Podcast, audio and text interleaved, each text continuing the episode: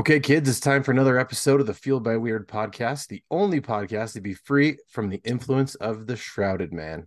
I'm Chris Daly, and today I have the pleasure of chatting with the creative team behind the incredible comic series Canto, David Booher and Drew Zucker. How are you guys doing today? Doing what good. an introduction. I Holy know. smokes. Fucking the Shrouded Man in there. That was great. yeah, man. Try to make All every good. show its own little personal touch. I love it. Love it. We like it. Good. I'm glad you guys are doing good. And I have to say, happy belated birthday to you, David. I hope you had a good birthday. I did. It was about when we were recording this was three days ago. And then the day before that, I got uh, nominated for GLAAD Award. So it's been it's been a cr- it's been a week. It's been a week. Congrats, man. That's awesome. Thank you. Yeah. All right. So usually how I like to start these off um, is with an icebreaker question. So today's icebreaker question is what were, what would be the ingredients on your perfect sandwich? Drew, let's start with you. Drew, you go first. You you were a sandwich What, guy. what, what, what, whatever makes up a chicken parm. Ah, okay, perfect. Right on. Oh my God. Oh man, I don't. You know what? I'm I'm an Italian meats guy. Okay. I'm a pressed meats guy. So Okay. if you have about a, a quarter to and a half an inch of pepperoni, salami, capicola, top it with some provolone, lettuce, tomato, some Italian dressing on the top on a hoagie bun. And actually, let's end this Do- right now because I'm gonna go make one myself. Do, do they even sell those in LA? yeah, it's all it's all like vegan tofu pepperoni. Ugh. No, of course they of course they do. Are you Well, I didn't think you guys had sandwiches. You don't have bagels. You don't have pizza. we serve them open face and it's called avocado toast. So Yeah. it's all the same. It's all the same. That's awesome. what about you, Chris? What's yours? You know, I'm kind of a simple man. Um, turkey ham, bacon, a little bit of cheese, toast that up, a little bit of honey mustard and mayo and some lettuce. And I'm pretty much set. It's pretty pretty simple. I'm so hungry now. Thank you. Welcome. Yeah, and it's almost probably dinner time for you, Drew, right? And it's late lunch for you, David. Uh, my my day's been all thrown off. It's about ten thousand degrees in our apartment, Oh even my though God. it's two degrees outside. So nobody is like everyone's eating at weird times because nobody feels good because everyone's so dehydrated. That's fair. Holy cow. Well, at least you The guys price of living in uh the price of living in uh pre-war buildings. Ooh, rough, dude. That's rough. Are you just burning furniture in the corner or what? Uh, Is that you know what? I I may as well be at this point. No, it's our radiators. They are just they are brutal. It's either 50 or 100. Well, it's great because all the windows are open and it's literally step by step the temperature changes. And we're not talking like one or two degrees. If I step out of the bedroom, it is about 30 degrees hotter. If I step back in, it, it, it drops back down. It's it's Oh heinous. God. That's crazy, man. All It's right. kind of well, like how our work, how our creative relationship goes. Exactly. we we only we only have uh one uh two speeds, fast and furious. Freezing or engulfed in flames. That's Oh, man. us. No middle ground. That's okay. Nope. We're we're we're continually just that dumpster on fire making its way down the river. while being two raccoons inside of it fighting over a scraps. But we call that progress. Yeah. Whatever works, man. Whatever works. All right. So, you know, with the concept of my show, Fueled by Weird, basically it's, you know, all the things that you're into, your habit, your hobbies, your interests, all that kind of stuff. Those are the things that make you who you are and what fuel your weird. So, what are the things that you guys are into when, you know, when you're not creating comic books or even when you, if, if that's something that's part of it too? David, let's start with you. Sure. So, um, my brain, the inside of my brain is consumed by the 80s, honestly. Okay.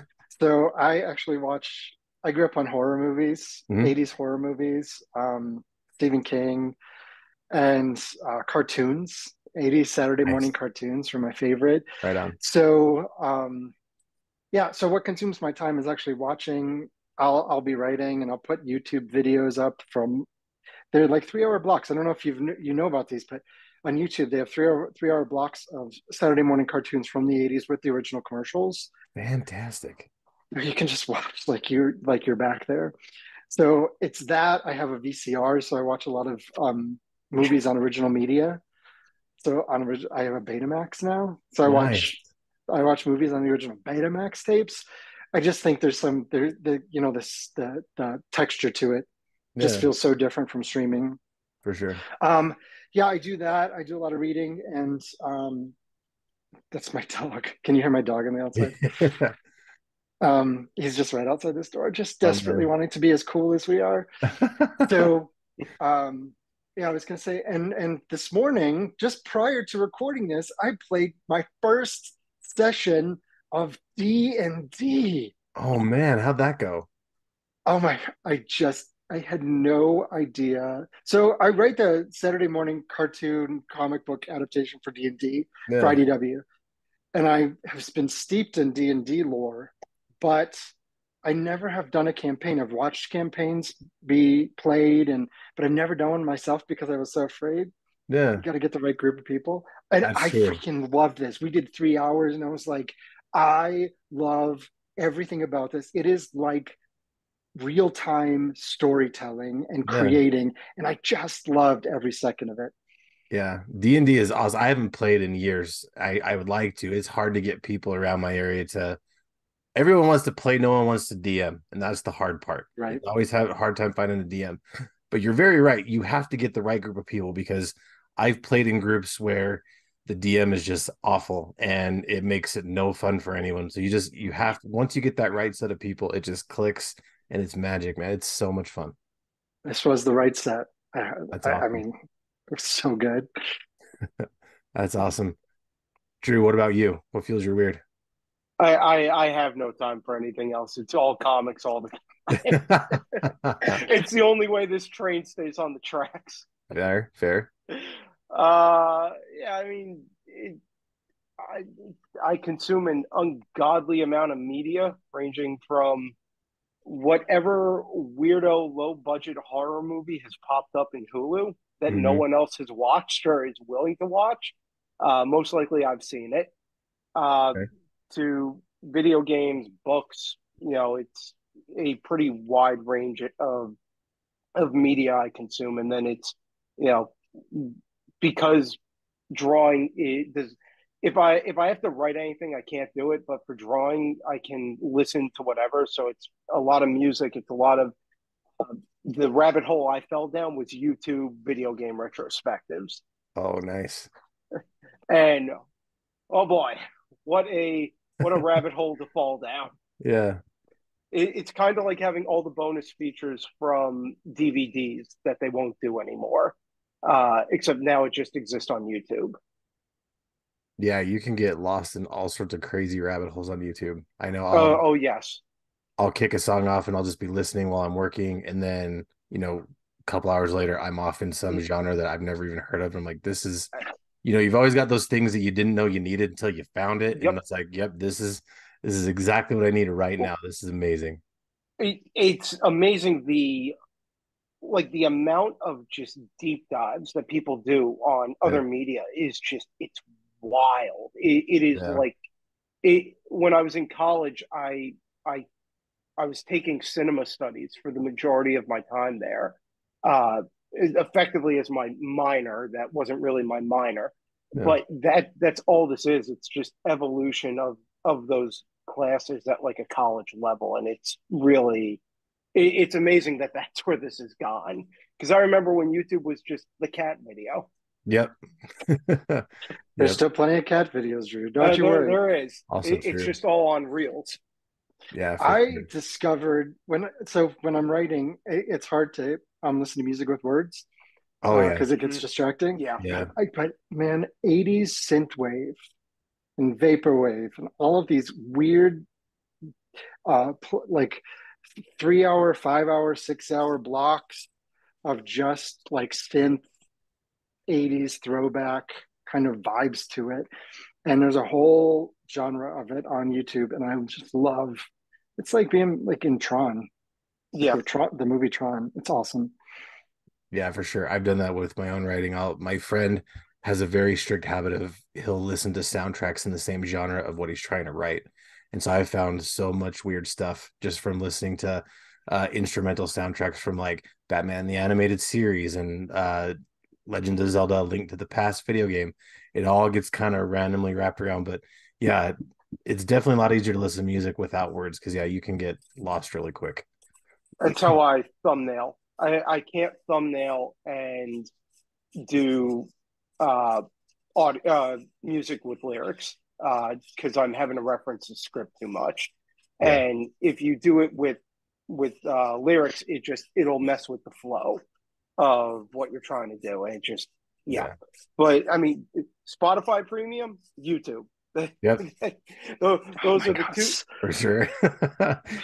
freaking Spotify with the uh with the commercials. I I won't. I can't. I, I don't know how for you're doing it. premium. I know, and then every time a commercial comes out, I'm just like, what? And it's just like flip I, my desk and just get so angry. Yeah. You and I talked about this, I think, in New York. I don't know how you're doing it because for me, Spotify is, Premium is probably one of the best purchases I ever made for myself. 100%. Only because it's the most used of the bunch. Yeah. Yes. And then those commercials come on and they're in, those voices are like so close to your brain because they're in your ear hole. I'm just like, uh, just kill me now. So, yeah. and then three minutes. None of them are good either.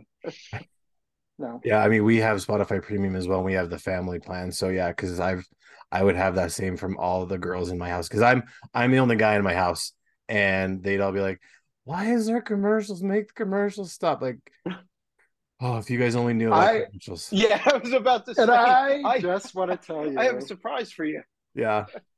I just want to tell you that I am the most hypocritical person when it comes to commercials because I watch those three hour blocks of not even cartoons, just 80s commercials. Yeah. Three hours of 80s commercials, toys and cereal and Christmas and all this stuff. And I get so mad when YouTube pops in with commercials. who am I? and it seems like they're getting worse now. Like every oh, couple oh, minutes. Worse. The, I'm like, the, I'm watching the, a playlist of commercials and I'm pissed off because there's a commercial. Yeah. Yep. Like, who am I? It, in particular, I cannot stand Adobe's commercials that pop up on YouTube. Yeah, they're bad. I, this this was a today thing. The one about leaf puns and fall is driving this... me out of my mind. Drew Zucker, this podcast sponsored by Adobe. Good job. Fantastic. Good job. Listen, Adobe takes my money. I think they're they're, they're perfectly fine, and and that is the least criticism they've ever been given about anything.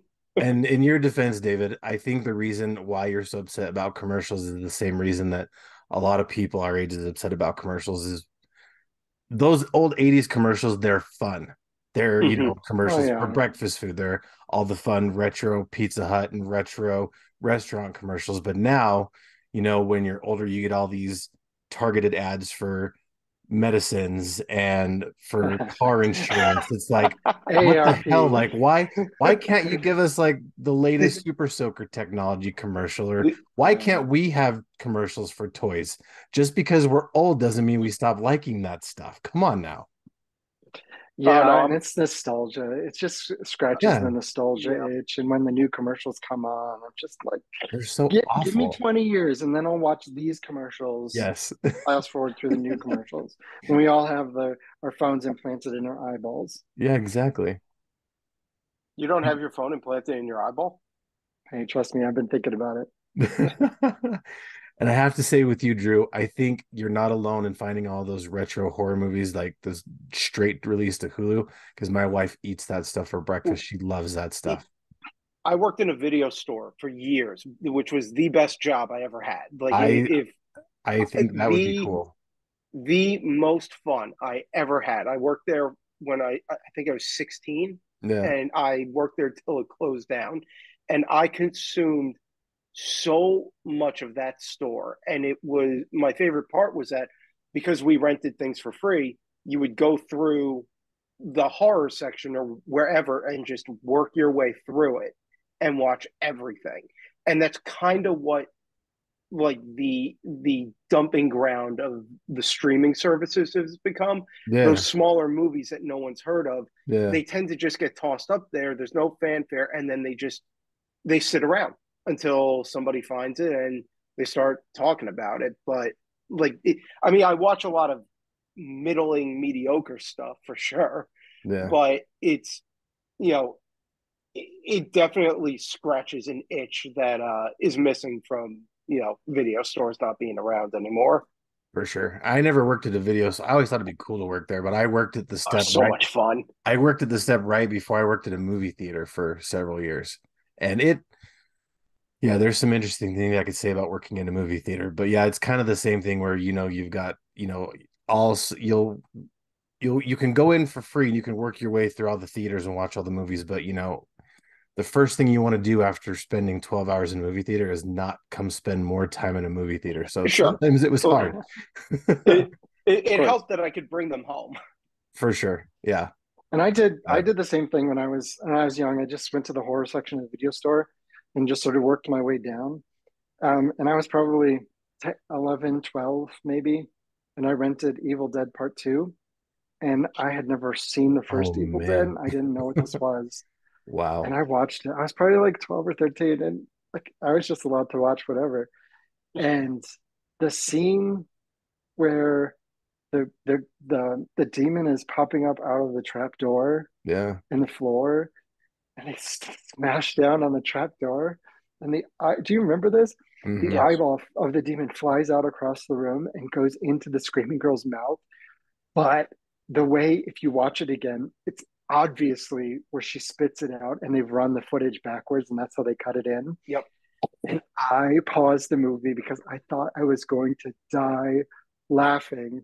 And I rewound that scene 10 times in that moment, just watching this eyeball like go reverse into this girl's mouth and just cracking up. I think my parents were home at one point. They're like, what's going on? And I just couldn't get enough of it. That's awesome. I think they did it in the new Evil Dead um, remake too. It wasn't as funny, it wasn't as cute, but it, they did the they remade they redid that scene where an eyeball goes into somebody's mouth. To to be fair, that remake is one of the most violent things I've ever seen, and I'm speaking as somebody that really enjoys that remake. But uh, uh, that that remake definitely eliminated the camp out of it. Oh yeah. Well, and then there was the new one, The Evil Dead Ri- Rises, Yeah, that, that Um, one's a bit more of a middle ground. and I think that's the one where they did the eyeball bit, and I was here for it. That's awesome. All right, so let's kind of shift gears a little bit. Um, I want to talk about how you guys got started in your particular line of work or what inspired you to get in started. So, David, what was it that inspired you to start, you know, becoming a writer? Well, so I've been I've been writing kind of different stuff since college, but I went to law school and I was a lawyer for 17 years before I started doing writing Wow. full time. Yeah. So um, it was 20, it was the fall of 2021 when I started doing this full time. But prior to that, I had been going to San Diego Comic Con for like, I think this is 17, 18, 19 years now, before it became the circuit, the pre Twilight days, before it became insanity. Sure. Um, and I was there for TV and movies. And then I was like, what are these comics you speak of? And I started getting know, into Comic-Con. comics. Yeah. And I started getting into comics that way. And probably around, right around the same time, I started writing movies, TV, you know, trying to, to start that route.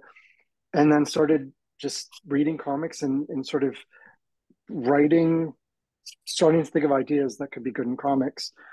And that took me to like 2017. So, gosh, what is that? Seven, eight, seven years ago now? Oh my god! Oh my God. Seven years ago now, when I published my first um, book.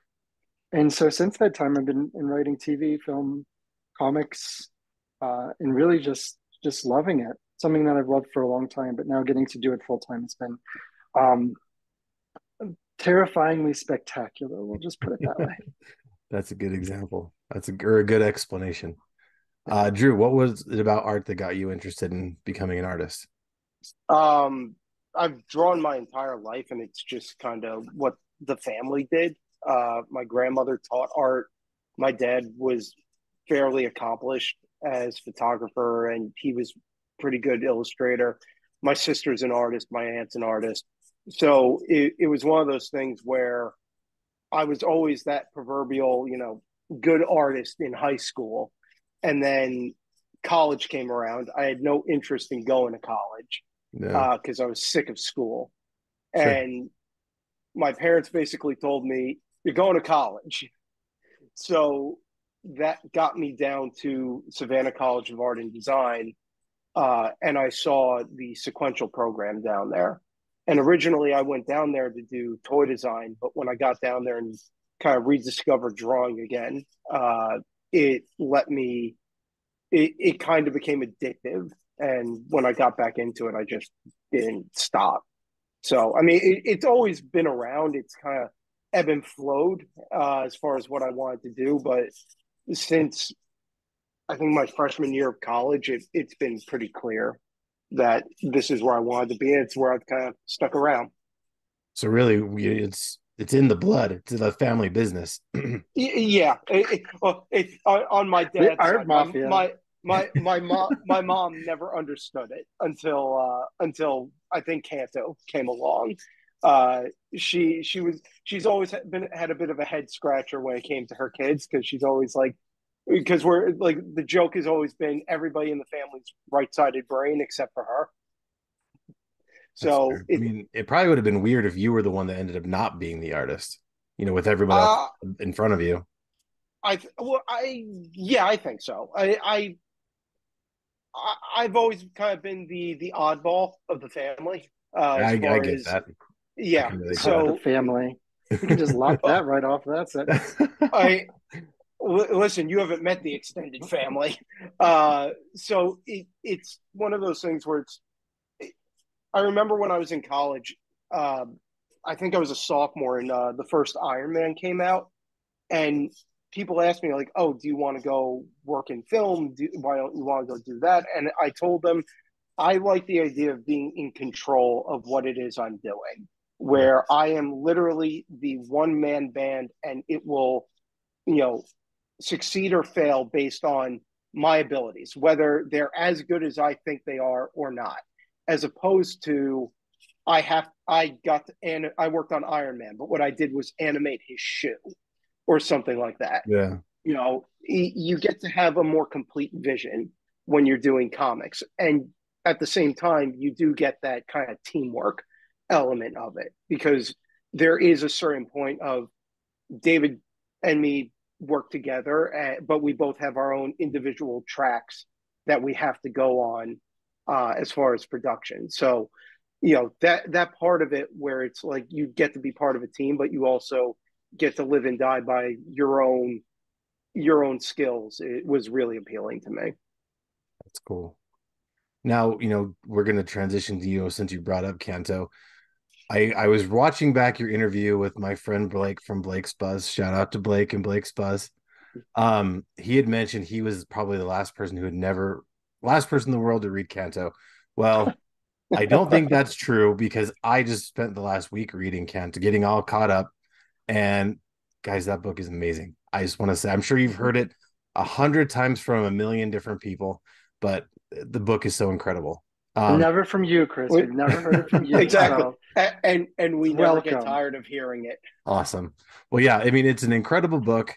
I just kind of want to know, you know, what how did you come up with it? You know, what was there was it inspired by something? Um tell let's take us back and tell us about the origins of Canto. I just want to say first off that I think you got a PDF electronic copy of the new Dark Horse hardcover. I did. It's coming out. it, it was so you, you uh, outside you, you, of us in Dark Horse, you are the only person to have seen that. I feel so. It's coming in June. So yeah, you, you definitely feel special, and also if you share with anybody, we will find where you live. We will come to Idaho. Don't worry. Show up at your doorstep. I'll keep it safe. Okay. Keep it secret. Keep it yes, secret. absolutely. Um, yeah, well, Canto, I mean, started in 20, 2018, Drew, 2017? 20, 2018, 2018. So Drew and I, I had kind of had a, so I, I published my first comic in 2017, and I kind of on social media got connected with Drew in some way, and I liked what he was doing on something, the house, right, Drew? Yeah. Which now in a moment of perfect uh, universe symmetry, the house is now published by Dark Horse. So I saw his work on the house on the horror book, and I and I really liked it. And I reached out to him because I was doing a short uh, in an anthology, and I asked if he was available, and he's like, "Get out computer, of here! Who this? New computer, who this?" Um, no, no, no, he was really nice with you know trying to finish the house, and then once that was finished, he reached back out and he said he pulled open a drawer, and what was in that drawer since 2013, Drew? Ah, Canto, exactly as is. The book you read is, is exactly what came out. Oh wow. No, he's no, not, not um, even a little bit. not even remotely. So what was in that drawer? Tell them what was in that drawer. So the audience wants to know. So, so back in 2012, 2013, uh, I I did this sketch of what would become Canto, and it was really just a it was a challenge to myself because I was doing the house, and the house was this you know World War II horror story, so it's all historical drawing, and I wanted to see if I could do something that was cuter or something that was totally different and would potentially have more mass appeal than what I had been doing. So I did this drawing, and I had a a blurb and a rough idea of what the story would be for this character. And the idea was always that it was Wizard of Oz meets Dante's Inferno, but all ages in the way that it, it truly could appeal to kids and adults. Um, and then it went in the drawer and it sat there, and David comes along, who I sent him the the little blurb I came up with along with the drawing, and he just ran with it, and kind of the exactly. The, yeah, the best... I crumpled it up and threw it out, and I was like, "This is what we're gonna do." But I, when I got the when I got the the character sketch sketch in my inbox, I thought it's within half a second of seeing it. I, I Chris, I thought I don't know who this character is. I don't know what the story is, but we are definitely telling it. I just saw so much. So, I, I connected with the character as it was designed. Plus, I saw that there was so much commercial potential for this character. It was just exactly yeah. the kind of thing that I wanted yeah. to do. Um, so we started collaborating on that idea. I'm, I'm, a big Wizard of Oz fan, and we sort of pushed it more, um, sort of in all ages direction. And there was one choice that we made for the story that I think made all the difference in the world, which is um, we created this quest for him but the quest he's going on is not to help himself it's to um, save the heart of his beloved because his race of people they have clocks in their chests because they've been enslaved and the, and the entity that's that's taken them captive has removed their hearts and replaced them with clocks so um, Canto loves this little clockwork girl, and her clock gets damaged. And now he's got to go fi- in this great big fantastical adventure has to go find where their hearts have been taken. He's got to bring her heart back to save her. And so many times, especially early on, we, it, you know, folks would read us would tell us that it's it was that quest about him doing something for somebody else that really made people connect with him mm-hmm. as a mm-hmm. character and with the story. So I just think back to that moment when we when we decided to do that, and I'm so glad that we did because he would not be the character that he is if that quest was for to help him rather than somebody else. Yeah. That's awesome. And you know, with the theme of hope, I mean there's there's a lot of themes that have been woven into the story like you mentioned, but it seems to me the one that stuck with me the most is the theme of hope where, you know, even between uh the hollow man spoilers. I'm not going to spoil anything, I promise. But, you know, with all the different adventures with the hollow men and the clockwork Fa- clockwork fairies and all of that, it seems like you know no matter the extreme hardship or the overwhelming odds that are presented for him he always seems to see the bright side of things he always stays positive he always stays hopeful no matter what you throw at this guy he never seems to get discouraged he's always like you know he acts like the uh like he's bigger than he really is and he's you know he still is able to overcome the odds no matter what. How how does he keep it up? How does i mean i know it's something you guys write and it's because like, you guys want him to be that way but how how i don't even know how if i'm describing this the way i want to say but basically how does he keep up you know his good spirits without ever being discouraged? Because there's no parallels at all between that and how we all feel about the real world right now. Nothing, yeah. no reflection. No kidding. You know, I hear what you're saying. It's like how yeah. how you know how do we as as people in the world where you know things aren't things aren't great and uh, you know how do we keep up hope? How do we keep up courage? And I think it's really interesting. By the end of the Shrouded Man saga, which is the five volumes that we're hmm. doing for Canto, you're going to see an evolution of his character from what I call naive courage which is the courage to go out and do something not knowing what the odds are, not knowing what's ahead of you, not knowing the dangers that are going to be out there. By the end, he's going to have all this experience. He's going to have gone on these adventures and seen all this and lost people and just really experienced a range of emotions. Mm-hmm. Um, and so he's not naive anymore. And then he's going to grow into this character that now makes the choice, knowing what's out there, to hold on to hope, to hold on to courage, and that sort of thing. And that's what I think that's that's what speaks to me about his character is that we may not know what's out there and it's almost easier to have hope when you don't know what's out there. And it's harder to have hope when you do. And so that's what i think the message i would love folks to to to take at the end of this entire big saga is you may know the odds in front of you but it's more important when you know them to to hold on to the hope and courage and keep moving forward with it that's good. Drew, what do you think? The, the writer was very eloquent about it. I, I'm not following it up. That was pretty good. Agreed. I agree. And then, All of right. course, there's like the practical aspect of it. Chris, I'll just add this. You know, we, he's a little character. He's like three feet tall in real life. So he's about the yeah. size of a six year old, seven year old. Um, and we love Drew. You know, you can you can. I, am sure you agree with me. We love playing with that size difference. So mm-hmm. there's one storyline at City of Giants where Tiny Canto goes to the big giant, you know, the city where the giants live, and then there's the Clockwork Fairies where Tiny Canto is, you know, basically even tinier fairies.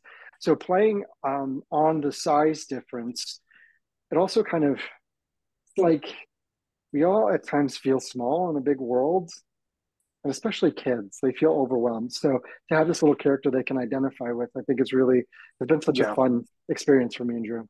That's so cool. And the giants oh my gosh they're amazing. I i'm kind of a sucker for kind of characters who kind of portray themselves as you know the little bit slow or kind of dumb just the big dumb root characters. And so the giants i just absolutely love them. And to not spoil anything i have recently read the part where the giants were up to here and I'm very excited to see what happens after that.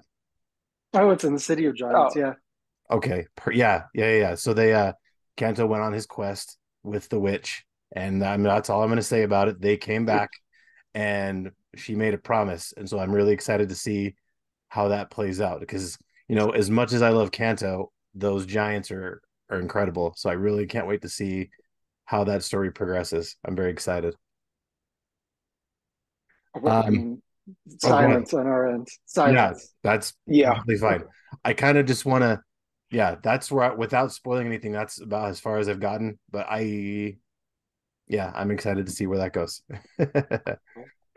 um, so you We're guys have had you there. We're taking you there. I'm. Don't I'm, you worry. I'm excited. You're, you're you're headed towards. uh I think after City of Giants, the end game kind of begins to uh set up because yeah. Lionheart it's after, right?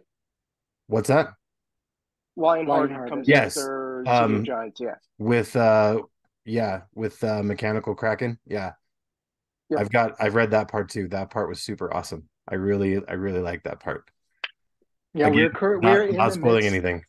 Yeah, we're in the midst of the creative on a place like home, which is the final volume of the Shrouded Man saga, and it's where we're actually in the moment where so many of those threads that we have been weaving throughout the story are coming back to fruition. Uh, to I, I am having to spend a lot of time with our older work, which is very weird.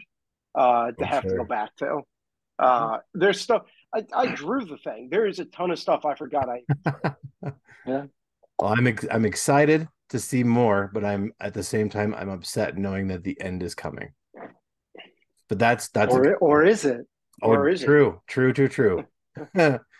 okay, so um, you know, you guys have had Canto at IEW for a very long IDW for a very long time, and now you guys are switching to Dark Horse.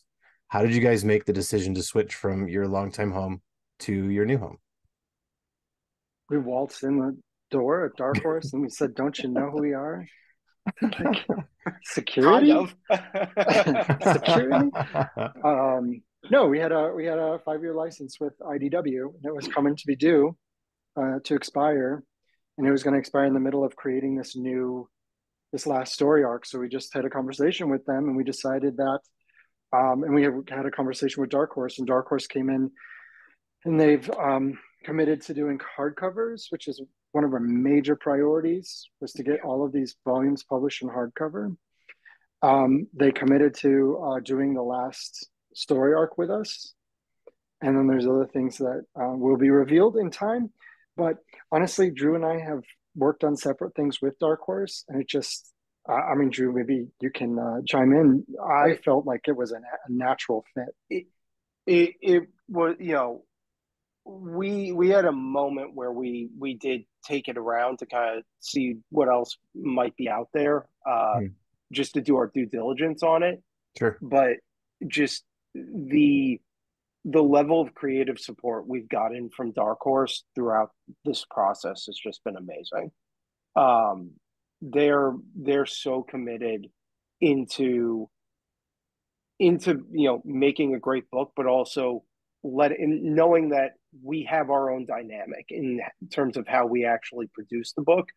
And they're very hands off and just like listen as long as you guys are producing it go go over there and do your thing which has been which has been great because you know i'm sure david's got this too as you kind of wander out into other other publishers other creators you work with the dynamics change and some publishers want to be a little more hands on some of them want to give notes because it's licensed material you're dealing with different editors there there is something to be said for that level of just you know a vision that is from the two of us and Yeah. it is just us being left alone to do our thing which is really nice to be able to come back to That's awesome. Yeah, and from Dark Horse's perspective, I'm sure that they love this because I yeah, our editors love love Canto. They loved Canto when it mm-hmm. was at IDW, and also they could bring this project on without having to knowing that we are just like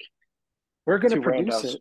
We're just gonna we're we're gonna keep going, and we would have kept going even without IDW if we just were on our Yeah. own. Because Yeah. I mean, that's just we just just kind of are in a routine and and sort of have you know we're, we know what we're doing at this point. So I think they're very It- happy to to see us just keep doing it. it, it's funny because before we got picked up by IDW, I remember we had a conversation about just doing this on our own, anyways.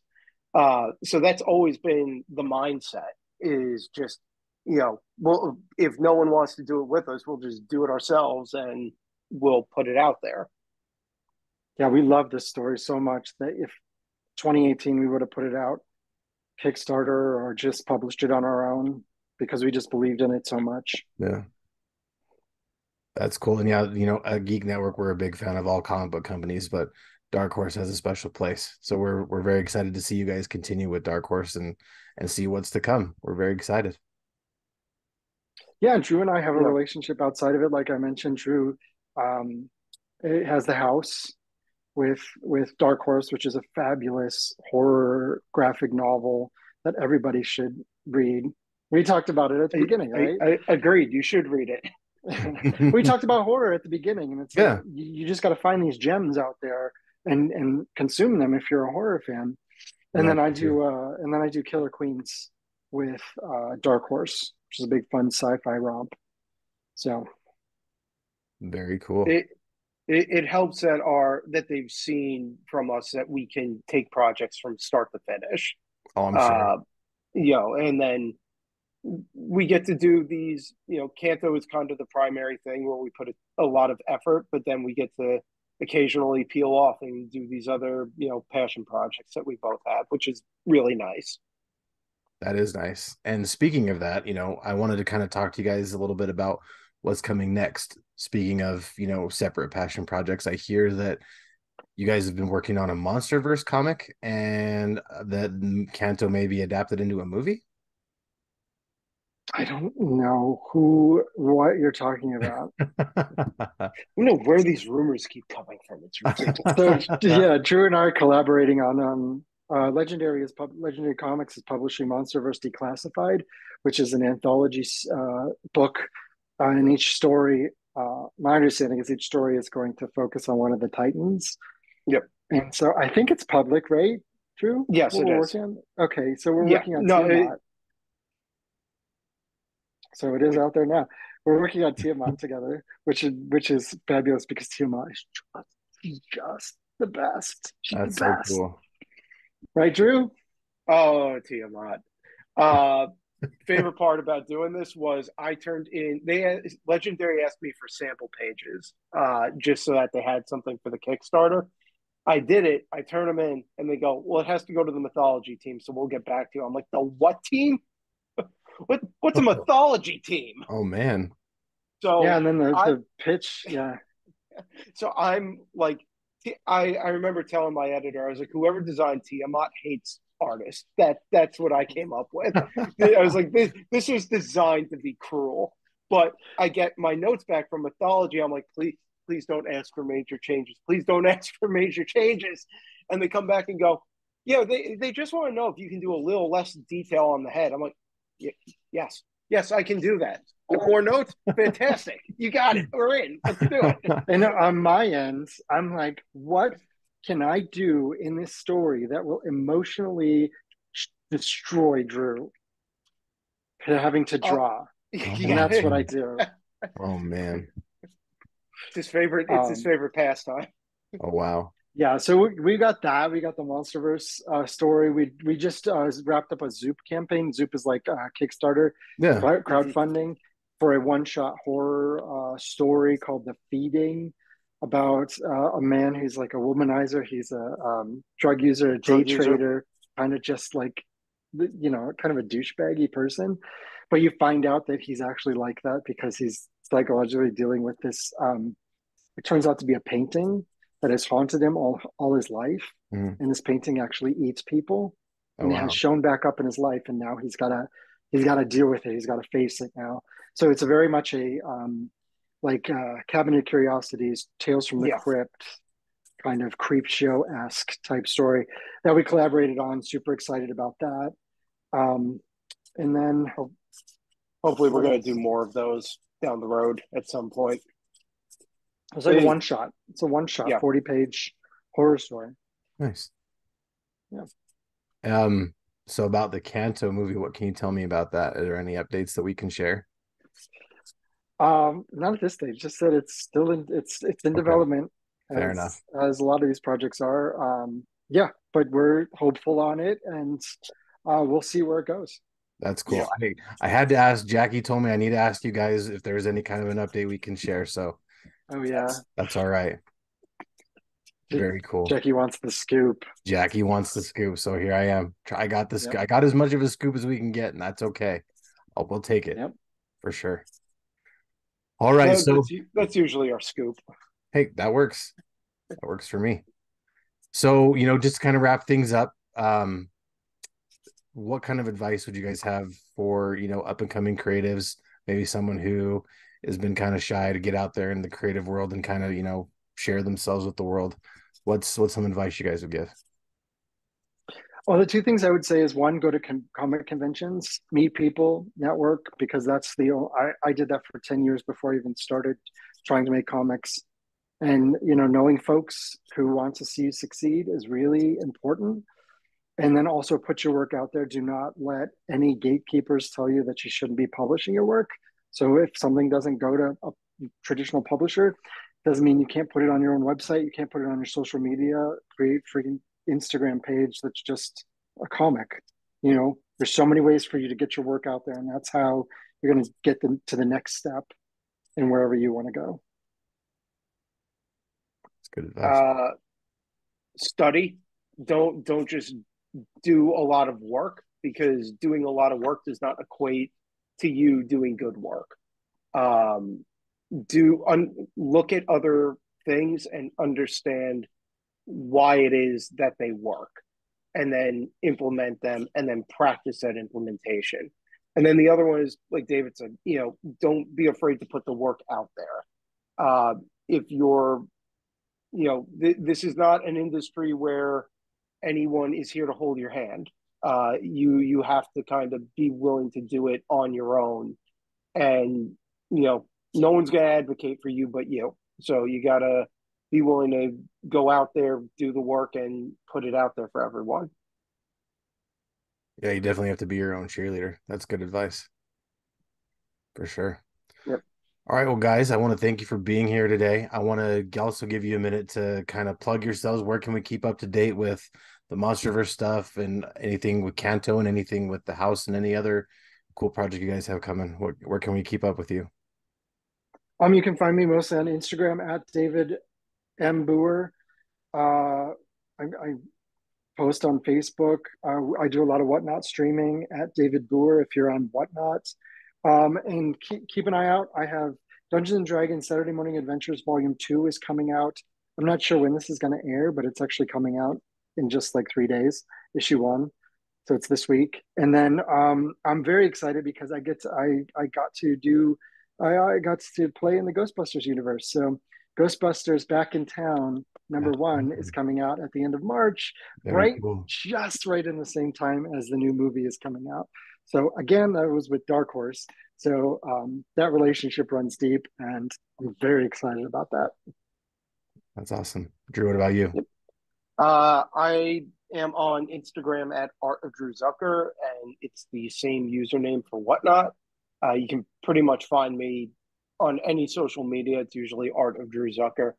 And uh, yeah, uh, Canto is mainly what I'm doing right now. So we will be out in June for volume one. Uh, and we should have announcements coming for uh, a place like home very soon. Yeah, so, I should have mentioned. I should have mentioned that it's available available for pre order right now. Is all, uh, first all, all all four volumes are available the first, pre order. Yeah, the first four volumes of the hardcovers from Dark Horse, and then we haven't solicited it yet, but um, mid year this year, like June time, is going to be issue one of um, the last volume of Place Like Home, and we've seen all the covers so far, and they are Everybody needs to get every cover because they are just chef's kiss. Awesome. That's cool. Well, I followed you guys earlier today on Instagram so I can keep up to date with all of your stuff. And you know, we're we're in touch with Dark Horse, so hopefully we'll be hearing all that stuff coming out, and we'll get some reviews for your guys' stuff up on our website. It'd be great. Speaking awesome. of our web, Speaking of our website, you can check us out at geek-network.com. All sorts of interviews like this, reviews, and all sorts of nerdy news goodness for to scratch that nerdy itch. Um, you can follow us on Instagram and Twitter at GeeksAZ, Geek Network on Facebook. Um, you can find this show at Fueled by Weird on Instagram. I'm CD is Weird on Instagram. You can also check out Geek Network Media. It's a brand new social we made on Facebook and Instagram to follow updates on all the podcasts on our network. We've got a bunch of shows for everyone, all different kinds of genres. So come check it out and find a show that you'll love. Um, the music for this show is by the band Polygon Horizon. You can check them out on Bandcamp. They're a great band. Uh, make sure you go check them out. Uh, the logos for this show are done by my friends Chris Chandler and Mike Belcher. Go find them on Instagram and Twitter, and I'll put their tags in the show notes. And if you like the show, please leave a review and tell your friends because word of mouth is our friend. And remember, kids, to embrace the things that feel you're weird and always geek responsibly. You guys, thanks so much for meeting with me today. I appreciate it. Thank thanks you. for having us.